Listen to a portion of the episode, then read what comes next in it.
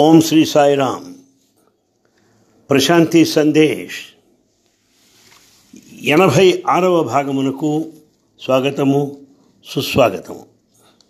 ఈనాటి సంక్షిప్త ప్రసంగ అంశము ప్రేమించు పురోగమించు. మరొకసారి చెప్తున్నాను ప్రేమించు పురోగమించు. ఇది విషయం. ఈ అంశం పైన కొంత మనం ముచ్చటించుకుందాం. నిజానికి ఈనాడు మనకున్నటువంటిది మనం అనుభవించేది పరిసరాల్లో ఉన్న ప్రేమ పురోగమనానికి సహాయపడుతున్నదా? ఈ ప్రేమ పురోగమనమేనా? ప్రేమించు ప్రేమకై అంటావా? ప్రేమించు పురోగమించు అంటావా? ఏమిటి ప్రేమ? మన చుట్టూ ఉన్న ప్రేమ. ఏమనాలి? మన ప్రేమ అంతా కూడా దైహికమైనటువంటిది శారీరకమైనటువంటిది. శరీరాన్ని ప్రేమిస్తున్నావు. మనసుని ప్రేమిస్తున్నావు. నీ అహంకారాన్ని ప్రేమిస్తున్నావు. వస్తువుని ప్రేమిస్తున్నావు. అంతే. చుట్టూ ఉన్న పదార్థాల్ని ప్రేమిస్తున్నావు. అంతకు మించి మరొకటి లేదు. దీన్నే సంసారము లేక ప్రపంచము అంటారు. శరీరము మనసు అహంకారము వస్తువులు పదార్థములు పట్ల అనురక్తి ప్రేమ కలిగి ఉండటమే సంసారము లేక ప్రపంచము. పైగా దీనికి తోడు మూడు విషములు మనలో చేరుతున్నాయి. ఏమిటది? అధికార దాహం. గౌరవాల కొరకు ఆరాటం ధనదాహం పదవీకాంక్ష ధనదాహం కీర్తి ప్రతిష్టలకు ఆరాటం. ఈ మూడు కూడా విషాలు. కానీ మనం వాటినే ప్రేమిస్తున్నాం. విషమే ఎంతో బాగుంటుంది మనకు. అలాంటప్పుడు ప్రేమించు పురోగమించు అని నేను ఎట్లా అనేది చెప్పండి? ఎలా అనుకోగలం? ప్రేమించు అంతే వీటిలో ఉండు. శరీరము మనసు బుద్ధి అహంకారము కీర్తి ప్రతిష్టలు అధికారము వాటిల్లో మునిగిపో. అందుకని అది పురోగమించు అనే అధికారం మనకు లేదు. పురోగమనము అనుకోవడానికి అవకాశమే లేదు.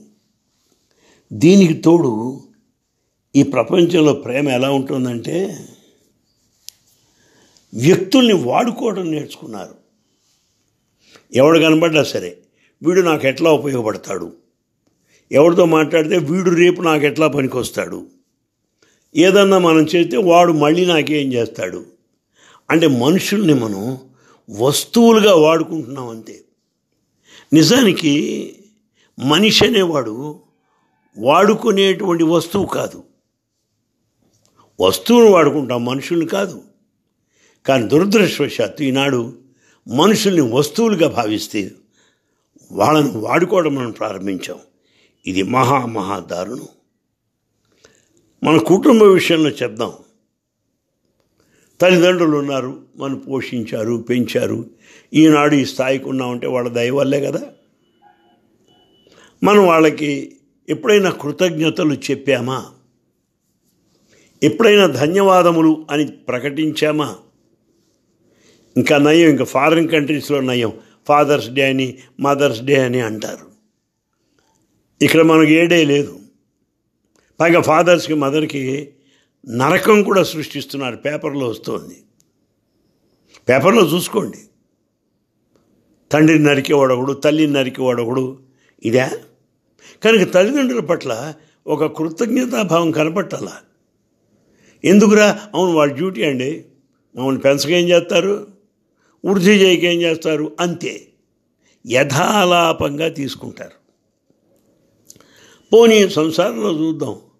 భార్య ఎప్పుడైనా భర్తని ధన్యవాదాలండి థ్యాంక్స్ అండి అని ఎప్పుడైనా అంటుందా? భర్త ఎప్పుడైనా భార్యకు థ్యాంక్స్ అమ్మా భలే చేసావులే బాగుంది ఇది బాగుంది అని ఎప్పుడైనా అంటాడా? భార్య భర్తకు థ్యాంక్స్ చెప్పదు. భర్త భార్యకు థ్యాంక్స్ చెప్పడు. ఏ ఏం లేదు వాళ్ళకి. అవును భార్య అనేది భరించగా చేయక ఏం చేస్తుంది? భర్త అనేవాడు చూసుకోక ఏం చేస్తాడు? అనేటువంటి ఒక యాంత్రిక దృష్టి ఒక పదార్థ దృష్టి తప్ప వాళ్ళని వ్యక్తులుగా చూడటం లేదు మనం. పోనీ మనం అంతేననుకుందాం కాదు. బయట వాడు ఎవడన్నా కప్పు కాఫీ ఇస్తే అబ్బో పాతికి సార్లు థ్యాంక్స్ చేతిలో ఉన్న ఖర్చు జారిపోయింది ఎవడన్నా ఇస్తే చాలా థ్యాంక్స్ కానీ ఇంట్లో వాళ్ళ పట్ల లేదు. ఎందుకని? అవును అదే చేస్తారు మామూలేగా. ఇది చాలా దారుణం. ఈ రకంగా వ్యక్తుల్ని మనం ఒక పదార్థాలుగా భావించేటువంటి స్థితికి దిగజారిపోయాం. ఆలోచించండి. నిజానికి మనని మనం తర్కించుకోవాలి శోధించుకోవాలి. ఎంత దారుణం ఉన్నదో తెలుసుకోండి. కానీ నిజమైనటువంటి ఆధ్యాత్మిక జీవి నిజంగా ధ్యానం చేసేవాడైతే వస్తువులు కూడా వ్యక్తులుగా మారతాయి. పదార్థం కూడా పరమార్థంగా మారిపోతుంది. ఎప్పుడూ ఆధ్యాత్మిక దృష్టిలో ఏనాడు సాధన ద్వారా సాధించే ఫలితం అది. ఎలా చెప్పగలవు? ఒక రాతి విగ్రహాన్ని దేవుడని అనుకుంటున్నావా లేదా? దేవుడు అనుకొని ధ్యానిస్తున్నావా లేదా? ఈ రావి చెట్టు మర్రి చెట్టు ఇలాంటి చెట్లని ఆరాధిస్తున్నావా లేదా? చెప్పండి. కనుక ఈ విగ్రహాలని చెట్లని పుట్టల్ని మనం ఆరాధిస్తున్నామంటే ఆధ్యాత్మికంగా మనం వాటిని ఒక వ్యక్తులుగా భావిస్తున్నామే తప్ప నిర్జీవ పదార్థాలను అనుకోవటం లేదు. కనుక లౌకికంగా వ్యక్తుల్ని పదార్థాలు చేసాం ఆధ్యాత్మికంగా అయితే పదార్థం కూడా వ్యక్తిగా మారిపోతుంది అని మనకు అర్థమవుతుంది. కానీ ఇలాంటి మంచి విషయాలపైన మనసు మన మనసు వెళ్ళదు. ఏరియా అయితే ఏ రీతిగా అయితే పురుగులు అవన్నీ కూడా పెంట పోగుపైన వాళ్తాయో ఈ సాంసారిక విషయాలు ఈ యొక్క వ్యక్తిగత విషయాలు వీటిల్లో మరిగి ప్రశస్తమైన విషయాలకు దూరం అయిపోతున్నాం మనం. మంచి గంధం అంటే తెలియడం లేదు. పుష్పం యొక్క పరిమళం అంటే తెలియడం లేదు. ఎందుకంటే ఈ మనసు అనేటువంటి పురుగు దుర్గంధం వెంటబడుతున్నది. ఏం చేయగలని చెప్పండి. అందువల్ల మోక్షం అన్నా ఆధ్యాత్మికం అన్నా కొన్ని మనసులు వాటికి గిట్టవు. ఏం చేస్తాం? పురుగుల వంటి మనసు అది. కనుక మనకి దృష్టి ఎందుకు వస్తున్నది? ఆధ్యాత్మికలో ప్రవేశించకపోవడం చేత సాధనానుభవం లేకపోవడం చేత ఈ దృష్టి మనకు ఏర్పడుతూ ఉన్నది. అలా కాదు. ధ్యానంలో లో దృష్టి పెంచుకుందాం. ఆధ్యాత్మిక విషయాలు కూలంకషంగా తెలుసుకుందాం. అప్పుడు మోక్షాపేక్ష కలుగుతుంది. దైవ జిజ్ఞాస కలుగుతుంది. అది దాన్ని మనం గ్రహించాలి. ఒక ఉదాహరణ మీ దృష్టికి తీసుకొస్తున్నాను. ఒక గిన్నె ఉన్నది. ఆ గిన్నె అంతా పదార్థంతో నింపాము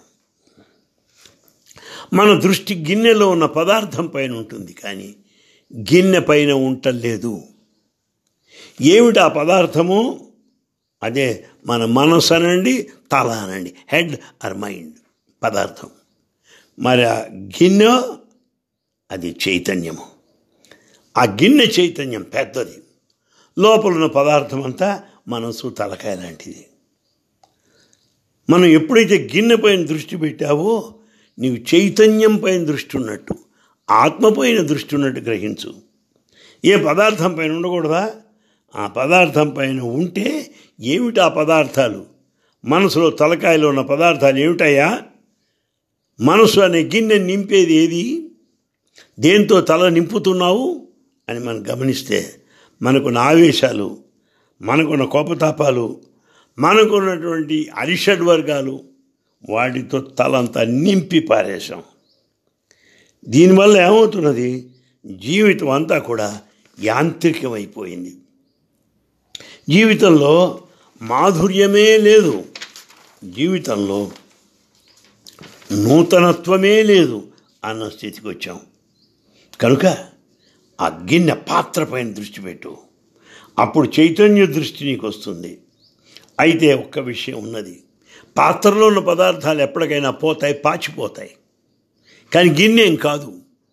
అదే రీతిగా మన కోరికలు మనకు ఉండేటువంటి కామక్రోధాదులు ఇవన్నీ ఎగిరిపోవాల్సిందే ఎగిరిపోవాల్సిందే ఏనాటికైనా. ఆ పాత్ర ఆ మహా చైతన్యం అది శాశ్వతంగా ఉంటుంది. ఆ చైతన్యం అనేటువంటి పాత్ర ఉన్నదే చాలా సువిశాలమైనటువంటిది. ఇదిగో మన ఆకాశం వంటిది. ఏ మేఘములు లేనటువంటి ఆకాశం వంటిది. మన చైతన్యం. ఆ పాత్రలో మనం అంతా ఉన్నాం. దీన్ని మనం గ్రహించాలి. ఈ దృష్టిని మనం అలవరుచుకోవాలి. కరెంటు ఫ్యాన్ని తిప్పుతోంది. టీవీకి ఉపయోగపడుతున్నది. హీటర్లు వాడి పనికొస్తున్నది. ఇన్ని రకాలుగా పనికొస్తున్నా కరెంటు కరెంటే ఎలక్ట్రిసిటీ ఎలక్ట్రిసిటీ. అదే రీతిగా వ్యక్తులుగా మనసులుగా కోరికలుగా అహంకారంగా మనమంతా వేరైనప్పటికీ మనలో ఉన్న చైతన్య దృష్టిలో ఆ మహా చైతన్యంలో మనమంతా ఒకటే అనే విషయాన్ని మనం గుర్తించాలి. అదే సత్యము. అది ఎలాంటిది? విశాలమైన ఆకాశం వంటిది. ఇదే ఏకత్వాన్ని సాధిస్తుంది.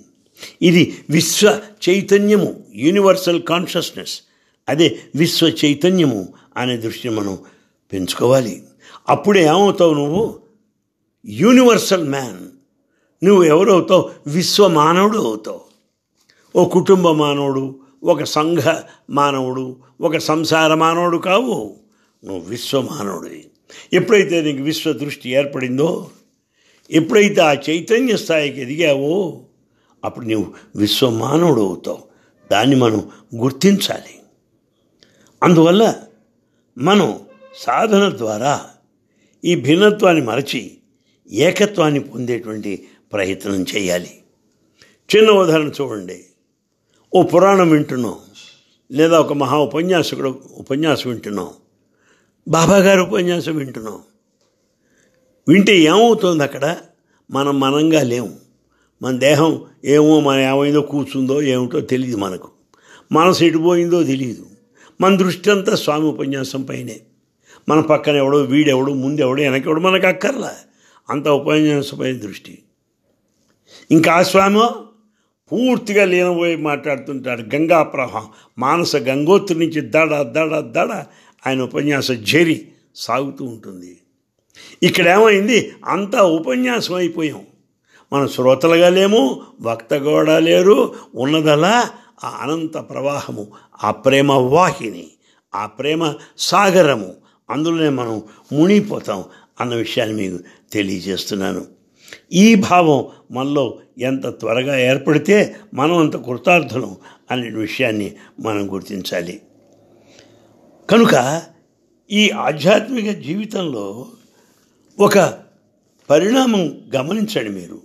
మన దేహాలుగా ఉండము మనసులుగా ఉండము అహంకారంగా ఉండము ఆధ్యాత్మిక భావనలో మనమంతా చైతన్య స్వరూపులము దివ్యాత్మ స్వరూపులము ఆత్మస్వరూపులము అన్న భావము మన మనసుకు ఏర్పడుతుంది.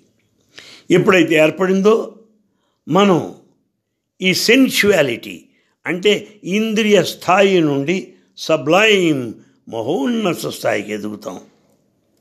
పదార్థము నుండి పరార్థము అనే స్థాయికి వస్తాం. జడము నుండి చైతన్యమునకు ప్రయాణిస్తాం. ఇదే జీవితం యొక్క నిచ్చెన. ఈ నిచ్చెన మెట్లు కిందకి దిగిపోతే కిందకి వెళ్ళిపోతావు ప్రేమలోనే ఉంటావు. ఈ నిచ్చెన మెట్లు ఎక్కుతూ పైకి పోయావంటే పురోగమిస్తావు. అదే ప్రేమించు పురోగమించు అని చెప్పడంలో విషయం అదే. పురోగమనం పై మెట్లు కేవలం ప్రేమ కింది మెట్లు. దాన్ని మనం గుర్తించాలి దాన్ని అనుభవించేటువంటి సకల ప్రయత్నాలు కూడా మనం చేయాలి. అయితే రాళ్ళల్లో రప్పల్లో. చైతన్యం లేదా?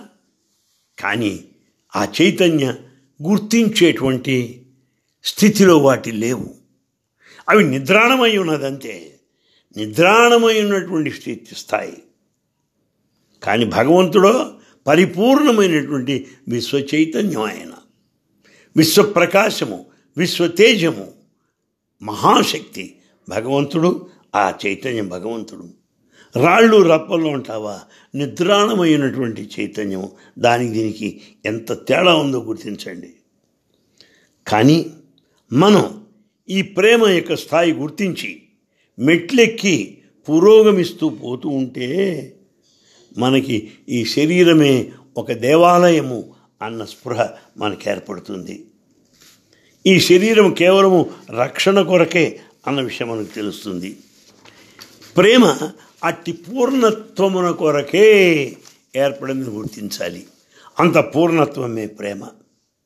అప్పుడు ఏమవుతోంది లౌకికము. అలౌకిక స్థాయికి తీసుకెళ్తున్నది. ఇహము పరము అనే స్థాయికి తీసుకెళ్తున్నది. సంసారము మోక్ష స్థాయికి తీసుకెళ్తున్నది. దాన్ని మనం గుర్తించాలి. ఎలాగా? వచ్చిన ఉదాహరణ.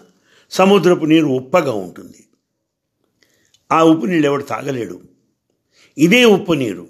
సూర్యునికి వెలుతురు వలన మేఘాలుగా మారి వర్షించి ఆ బిందువులు మనకి నీటిగా పరిణమించి మనకు చేరినప్పుడు తీయగా ఉంటాయి నీళ్ళు. సముద్ర నీళ్ళే ఇప్పుడు తీయగా ఉన్నాయి.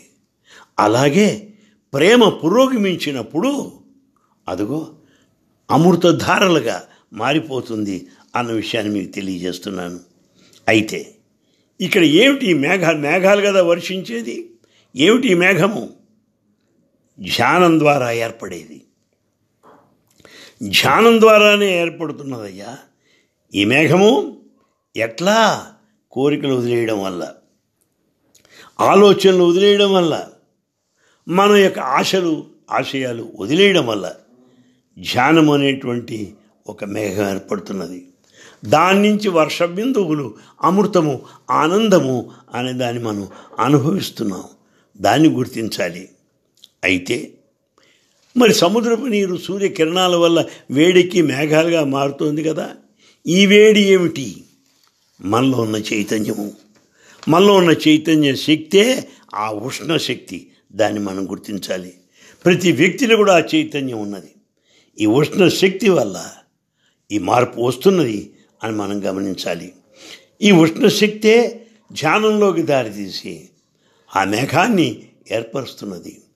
అదే బిందువులుగా వర్షించి అమృత బిందువులుగా ఆనందాన్ని మనకు అందిస్తున్నది.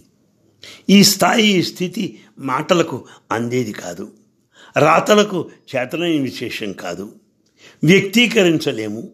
ఇది అనుభవమునికే సాధ్యము అంటున్నాయి ఉపనిషత్తులు. అయితే మనకు అనుమానం వస్తున్నది. ఏమవుతున్నది? ప్రేమ పురోగమిస్తే ఏమవుతున్నది? దేనిగా మారుతున్నది? ప్రేమ పురోగించినప్పుడు బాగా అభివృద్ధి చెందినప్పుడు పురోగమనం చెందినప్పుడు ఆ ప్రేమే దయగా పరిణమిస్తుంది. ప్రేమ క్రింది స్థాయి అయితే అదే ప్రేమ దయా దయామృతముడు దయా సాగర కరుణాకర. అదిగో ఆ దైవం స్థాయి. ఆ దయ అనే స్థాయి మనకు అందుతుంది అన్న విషయాన్ని తెలియజేస్తున్నాను. ఈ దయ అనేది మాటలకు అందేటువంటి విషయము కాదు ఆలోచనలకు అందేది కాదు. మరి ఈ వర్ష బిందువులు అమృత సమానంగా అంటున్నాం కదా ఆనందాన్ని అందిస్తున్నాం కదా ఆ ఆనందం ఎలాంటిది? నీ ఊహకు అందేది కాదు. ఉదాహరణ సంతోషాన్ని నేను మరోసారి జ్ఞాపకం తెచ్చుకొని ఓహో ఆ సంతోష ఘడియలను చూచి ఆనందపడవచ్చును. దుఃఖాన్ని తెలుసుకొని మళ్ళీ కొంత చింతాక్రాంతుడను అవ్వవచ్చు. సుఖదుఖములు నువ్వు భావించవచ్చు. ఇందులో అవి నీ అనుభవంలోకి వచ్చాయి. కానీ ఆనందం నీ అనుభవంలోకి రాలే. ఇందువల్ల ఆనందం అద్వైతానందం అది బ్రహ్మానందం అది దివ్యానందం. అటు ఆనంద స్థితి మన అనుభవంలోకి రాలేదు. అది ఊహాతీతమైనటువంటిది. అన్న విషయాన్ని కూడా మనం గుర్తించాలి. అది కేవలము మన అనుభవమునికే సాధ్యం ఊహలకు అపోహలకు అందేటువంటి విషయం కాదు దాన్ని మనం గుర్తించాలి. ఇది ఎలా సాధ్యము? విజన్ విజన్ అంటే దర్శనము విజన్స్ దర్శనము. ఆ దర్శనము ద్వారా విజన్ ద్వారా మనం ఆనందాన్ని అందుకునే అవకాశం ఉంటుంది. కళల ద్వారా కాదు. కళ అనేది నీది. కానీ విజన్ అనేది భగవంతుడు నీకు అందించేది. కళ అనేది నీ ఊహ అయి ఉండవచ్చు. నీవు సృష్టించింది అయి ఉండవచ్చు. కానీ ఈ దర్శనము విజన్ అనేది భగవత్ ప్రసాదము భగవత్ నిర్దేశము భగవత్ సంకల్పము అనే విషయాన్ని మనం ఎంత త్వరగా గుర్తిస్తే అంత జీవితంలో మనకు మేలు కలుగుతుంది. అయితే ఇక్కడ జగద్గురు అయిన బాబాగారి యొక్క పాత్ర ఏమిటి? స్వామి ఏం చేస్తారు మనకు? అన్న ప్రశ్న కూడా మనకు వస్తుంది. స్వామి ప్రేమ స్వామి యొక్క దివ్యానందము స్వామి యొక్క ఆశీస్సులు స్వామి సంకల్పము వారి కరుణ వారి దయ మన హృదయ క్షేత్రాలలో ప్రేమ బీజాలను నాటుతుంది.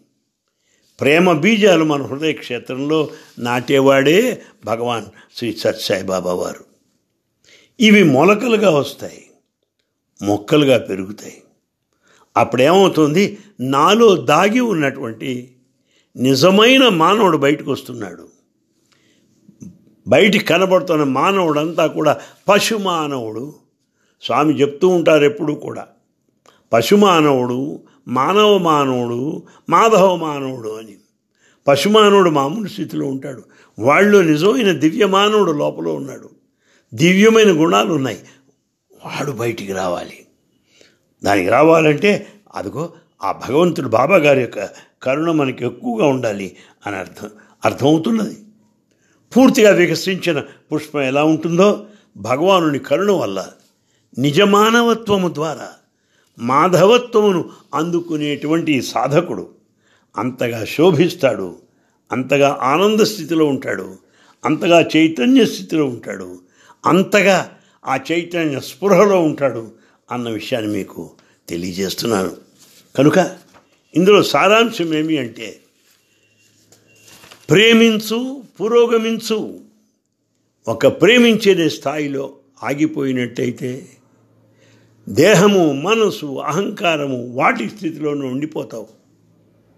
ఈ స్నేహము వాత్సల్యము అనురాగము ఆ సంబంధాలతోనే ఉండిపోతావు. అంతేనా? బంధంలో ఇరుక్కుపోతావు. అలా కాక ప్రేమించు పురోగమించు. నిచ్చెన మెట్లెక్కినట్టుగా ఇదే ప్రేమ పురోగమించినట్లయితే ఏమవుతున్నది? దయగా మారి మనలో ఆ చైతన్య స్పృహ వస్తున్నది. సమస్తము దైవంగా మనకు కనపడుతున్నది. వస్తువులు కూడా వ్యక్తులుగా మనకు కనపడడం ప్రారంభిస్తారు. ప్రతిదీ కూడా ఒక లాభ దృష్టిలోనూ వాణిజ్య దృష్టిలోనూ చూడటం అనేటువంటిది ఉండదు. అంత దైవ ప్రేమ అంత దైవ కరుణ దయామృత సాగరుడు బాబాగారి యొక్క దయ అనేటువంటి స్పృహ మనలో ఏర్పడుతుంది. లేకపోతే బంధాల్లో ఇరుక్కుపోతాం. కనుక ప్రేమించు పురోగమించు అన్న విషయాన్ని మరొకసారి మీ దృష్టికి తీసుకొస్తూ సెలవు తీసుకుంటున్నాను. సాయిరామ్.